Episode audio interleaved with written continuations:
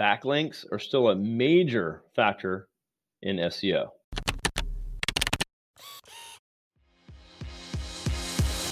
Hey there, I'm Kevin Daisy. And I'm Eric Olson. Join us on our journey to building a $100 million company. What's up, everybody? This is Kevin Daisy here. So, I like to talk a lot about SEO and marketing in general. Of course, that's what we do here. But with SEO, a lot of people go to writing content, writing their own articles, blogging, and a lot of owners and operators do this themselves. Oh, I like to write, I like to blog, I love my industry. I'm a thought leader, so I want to write, you know, what my thoughts are, and that's all great. But as you're spitting out all this content, you want to make sure that you still have an SEO strategy in place and that you have the capability to take what you just wrote and actually make it rank because that's the whole point. It's great to get your point across, be a thought leader. Now, if it's a piece for Inc. or Forbes and something like that, you know, you got to write from the heart or whatever it needs to be.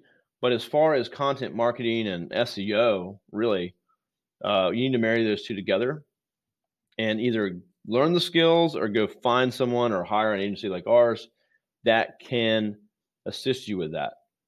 And back to my point, backlinks are still a huge factor in SEO. And most people just write, they put up blogs, they put it on their website, and they check a box, they're done.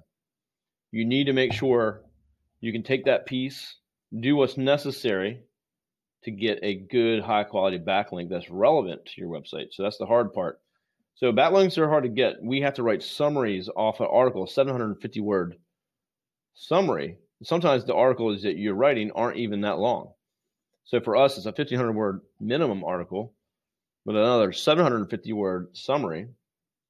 Then we use that to actually put out and secure a backlink to a site that'll actually feature our summary and link back to the, the full article. So it's a lot of work. And I don't think most people realize that. So get high quality backlinks to your articles. Make sure your structure for your website's correct, that the articles are linked off of the main service pages in some way, or you know, like the hub and spoke model. If you don't know what that is, I recorded an episode about it recently. But make sure you're doing the right things when you're writing content. Make sure you're getting backlinks every single month. If you like this podcast and you know a lawyer who wants to grow their law firm practice, tell them to check out arraylaw.com. Array Digital exclusively serves managing partners who want to aggressively grow their law firm. ArrayLaw.com.